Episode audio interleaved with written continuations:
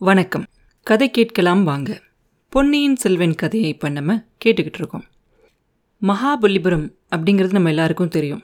மாமல்லபுரம். இப்போ கதை பழையாறையிலிருந்து மாமல்லபுரத்துக்கு போகுது. மகேந்திர பல்லவரும் மாமல்ல நரசிம்மரும் இந்த துறைமுகத்தில் புதமான சிற்ப கோயில்கள் எல்லாம் கட்டியிருக்காங்க. பார்க்குறதுக்கே ஒரு கனவுல வர ஒரு உலகம் மாதிரி இருக்கும். அந்த கோயில்கள்லாம் அவங்க கட்டி இந்த கதை நடக்கிறதுக்கு ஒரு முந்நூறு வருஷத்துக்கு முன்னாடியே அதெல்லாம் கட்டி முடிச்சிட்டாங்க. அந்த நகரத்தோட தோற்றமும் இப்போ ஓரளவுக்கு மங்கி போயிருச்சு. அவ்வளோ அழகாக இருக்கலை. அவங்க இருந்த காலத்தில் இருந்த அளவுக்கு இப்போ இல்லை. அங்கே இருக்க மாளிகைகள் எல்லாம் இடிஞ்சு விழுந்துருச்சு பாலடைஞ்சு கிடந்துச்சு. வீதிகள்லையும் கூட முன்ன மாதிரி அதிகமான ஜனக்கூட்டமெல்லாம் இல்லை. முதலெல்லாம் அந்த பல்லவர்களெல்லாம் ஆட்சி செஞ்ச அந்த காலத்தில் அந்த துறைமுகம் ரொம்ப சிறப்பாக இருந்துச்சாம்.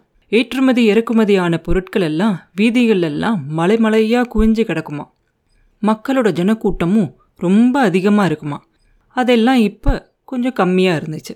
அந்த கடற்கரையிலையும் கூட அந்த கடல் வந்து பூமிக்குள்ளே புகுந்து ஆழம் கம்மியாயிருச்சான் அதனால பெரிய பெரிய கப்பல்கள் எல்லாம் அந்த துறைமுகத்தில் வந்து கரையோரமாக வரைக்கும் வந்து நிற்க முடியாதான் சின்ன சின்ன படகுகள் வழியாக ஏற்றிட்டு போய் பெரிய கப்பல்கள் கொஞ்சம் தூரத்துலேயே கடலில் நின்றுரும் அங்கே வரைக்கும் கொண்டுகிட்டு போய் அதை ஏற்றணும் மறுபடியும் அந்த கப்பல்லேருந்து சின்ன சின்ன படகுகளில் தான் ஏற்றி திருப்பி கரைக்கு கொண்டு வரணும்.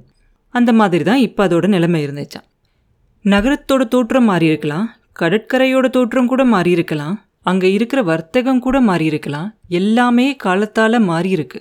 ஆனாலும் முந்நூறு வருஷங்களுக்கு அப்புறமாவும் கூட மாறாமல் அதே அழகோட அன்னைக்கு வரைக்கும் அப்படியே இருந்தது அந்த பல்லவர்கள் கட்டியிருந்த அந்த கோயில்கள் கடற்கரையோரமாக கட்டியிருந்த அந்த கோயில்கள் அன்னைக்கும் புதுசாக இருந்துச்சான் இதை தவிர அந்த நகரத்தில் ஒரு கோயிலும் இருந்துச்சான் பெருமாள் கோயிலும் இருந்துச்சான் காஞ்சிபுரத்தில். பல்லவர்கள் வந்து சிவனையும் பெருமாளையும் ரெண்டையும் ரெண்டு கண்களாக நினச்சி ஒரே மாதிரி போற்றி வந்தாங்களாம். அவங்களோட காலத்தில் திருமங்கையாழ்வார் அப்படிங்கிறவர் இருந்தாராம். அவர் இந்த பெருமாள் கோயிலை பற்றி நிறைய பாசுரங்களெல்லாம் பாடியிருக்காராம். அந்த பாசுரங்களெல்லாம் கேட்கும்போது அந்த பல்லவர்கள் ஆட்சி செஞ்ச காலத்தில் காஞ்சிபுரம் எவ்வளவு சிறப்பாக இருந்துச்சு எவ்வளவோ செல்வங்களோடு இருந்துச்சு அப்படிங்கிறத நம்மளால் தெரிஞ்சுக்க முடியும். திருமங்கை ஆழ்வாரோட காலத்துக்கு அப்புறமாவே பல்லவர்களோட சாம்ராஜ்யம் கொஞ்சம் கொஞ்சமாக அழிய ஆரம்பிச்சிச்சு. கல்விக்கு இணையில்லாத காஞ்சி அப்படிங்கிற சிறப்பு கூட கொஞ்சம் கொஞ்சமாக குறைய ஆரம்பிச்சிருச்சு. அப்போ கூட எல்லாமே அழிஞ்சிருந்தாலும் கூட அழியாமல் நின்னது அந்த கோயில்கள் தான். அந்த சிற்பங்கள். மலை குன்றுகளை போல இருந்த அந்த சிற்ப கோயில்கள். இந்த காலத்தில் அதாவது இந்த கதை நடக்கிற காலத்தில் மிச்ச எல்லா விஷயங்களுக்காகவும் அந்த ஊரில் கூட்டம் இல்லை அப்படின்னாலும் கூட அந்த பல்லவர்கள் கட்டின கோயிலை பார்க்கறதுக்காக ஜனங்கள் நிறைய ஊர்கள்ல இருந்து வந்துக்கிட்டு இருந்தாங்க. அந்த மாதிரியான ஜனக்கூட்டம் தான் இப்போ காஞ்சியில் இருந்துச்சு. மாமல்லபுரத்து வீதி வழியாக ஒரு ரெண்டு குதிரை பூட்டின ஒரு அழகான ஒரு ரதம் வந்துக்கிட்டு இருந்துச்சான் அந்த குதிரை மேலே இருக்க அலங்காரத்தையும் அந்த ரதத்தோட வேலைப்பாடுகளையும் பார்த்தா அந்த மாலை நேர வெயில்ல இன்னொரு சூரியனை போல் அது பிரகாசமாக இருந்துச்சான் அந்த ரதம் வரும்போது பார்த்தா அந்த ரதத்துக்குள்ளே முள்ளே உட்காந்துக்கிட்டு இருக்கவங்கள பார்த்தா அரச குலத்தை சேர்ந்தவங்க மாதிரி தெரியுது. அதில் மூணு பேர் உட்காந்து வராங்க. அதில் ஒருத்தர் தான் வீராதி வீரனும் சுந்தர சோழரோட மூத்த மகனுமான ஆதித்த கரிகாலன்.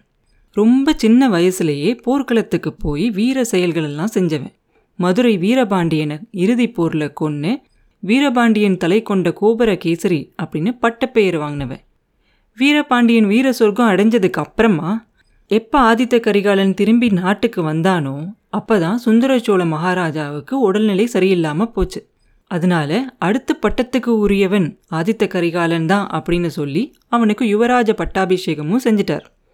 அதுக்கப்புறம் அவன் வந்து தொண்டை மண்டலத்தில் இருக்கிற இரட்டை மண்டலத்துக்காரர்களால் வரக்கூடிய பிரச்சனைகளை சரி பண்ணுறதுக்காக வடநாட்டை நோக்கி பிரயாணம் செஞ்சான். அங்கேயும் நிறைய போர்க்களங்களில் நிறைய வீர செயல்களை செஞ்சான். இரட்டை மண்டலத்து படைகளை வந்து வடபெண்ணை நகரத்துக்கு பக்கத்திலேயே அங்கேயே அவங்கள நிறுத்தி வச்சுட்டான்.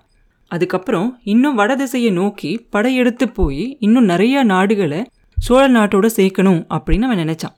ஆனால் இதுக்கெல்லாம் இடையூறு விதிக்கிற மாதிரி இதுக்கெல்லாம் பிரச்சனை பண்ணுற மாதிரி பழுவேட்டரையர்கள் வந்து நிறைய தடங்கள் செஞ்சாங்க. இலங்கையில் போர் முடிஞ்சதுக்கு அப்புறம்தான் வடநாட்டில் படையெடுத்து போகணும் அப்படின்னு சொன்னாங்க. இன்னும் நிறைய விதமான வதந்திகளெல்லாம் கிளப்பி விட்டாங்க. இலங்கையில் போர் செய்கிற படைக்கு சோழ நாட்டிலிருந்து வேண்டிய உணவுப் பொருள்கள் எல்லாம் போகலை அப்படின்னுலாம் சொன்னாங்க. இதெல்லாம் ஆதித்த கரிகாலனுக்கு ரொம்ப கோவத்தை உண்டாக்குச்சு.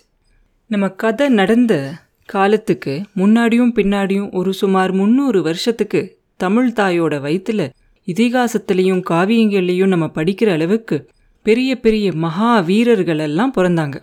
பீமனையும் அர்ஜுனனையும் பீஷ்மரையும் துரோணரையும் கடோத்கஜனையும் அபிமன்யுவையும் ஒத்த வீரர்கள் தமிழகத்தில் பிறந்துக்கிட்டே இருந்தாங்க. உலகமே வியக்கிற மாதிரியான வீர செயல்களெல்லாம் செஞ்சுக்கிட்டு இருந்தாங்க. போர்லெல்லாம் அவங்க பெற்ற வெற்றிகள் அவங்களோட தோலை இன்னும் வலிமையாக்குச்சு. வயசான கிழவர்கள் கூட ஒரு மலையையே பெயர்த்து எடுக்கிற அளவுக்கு சக்தி வாய்ந்தவர்களாக இருந்தாங்க. இளம் வாலிபர்கள் காற்றில் ஏறி வானத்தை தொட்டு அதில் இருக்க விண்மீன்களை உதிர்க்கிற அளவுக்கு ஆற்றல் பெற்றிருந்தாங்க. இப்படிப்பட்ட வீரர்கள் ரெண்டு பேர் அந்த சமயம் ஆதித்த கரிகாலன் போயிட்டு இருந்த அந்த ரதத்தில் இருந்தாங்க. அதில் ஒருத்தர் திருக்கோவிலூர் மலையமான். சுந்தரச்சோழ சக்கரவர்த்தியோட இரண்டாவது மனைவியான வானமாதேவி. இவரோட செல்வ திருமகள். இவரோட பொண்ணு. அதனால ஆதித்ய கரிகாலரோட தாத்தா இவர். வயசான காலத்திலையும் நிறையா அறிவோட இவர் கௌரவர்களோட பாட்டனாரான பீஷ்மரை மாதிரி இருந்தார். ஆதித்த கரிகாலனுக்கு இவர் மேலே ரொம்ப பக்தி. ஆனால் கூட இவர் சொல்கிற புத்திமதியெல்லாம் சில சமயம் அவனுக்கு ரொம்ப பொறுமையை சோதிக்கிற மாதிரி தெரியும். ரதத்தில் இருந்ததில் இன்னொருத்தன் பார்த்திபேந்திரன். இவன் பழைய பல்லவர் குலத்தில் சேர்ந்தவன்.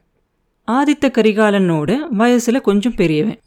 அரசுரிமை இல்லை அவனுக்கு. அதனால போர்க்களத்தில் அவனோட ஆற்றலை காட்டுறதுக்காக ஆதித்த கரிகாலனோட வந்து சேர்ந்துக்கிட்டான் வீரபாண்டியனோட நடந்த போரில் ஆதித்த கரிகாலனுக்கு வலது கை மாதிரி இருந்து உதவி செஞ்சான்.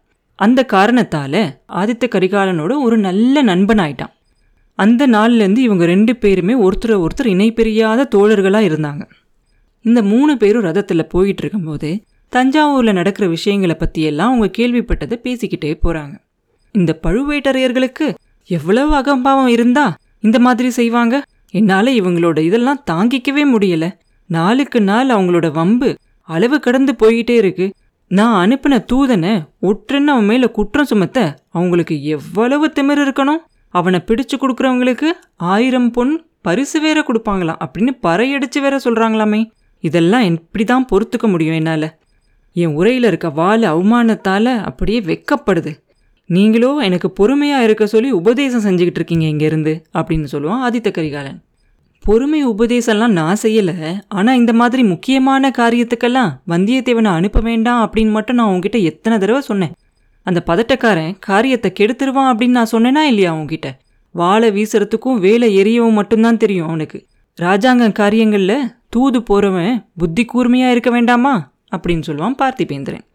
இளவரசர் கரிகாலன் வந்தியத்தேவன் கிட்ட காட்டுற அந்த பிரியத்தை பார்த்தா பார்த்திபேந்திரனுக்கு பிடிக்காது. எப்போ பார்த்தாலுமே கொஞ்சம் பொறாமையாக இருக்கும். அதனால எப்பெல்லாம் சந்தர்ப்பம் கிடைக்குதோ அப்பெல்லாம் வந்தியத்தேவன் மேலே ஏதாவது குத்தம் கண்டுபிடிச்சிக்கிட்டே இருப்பான்.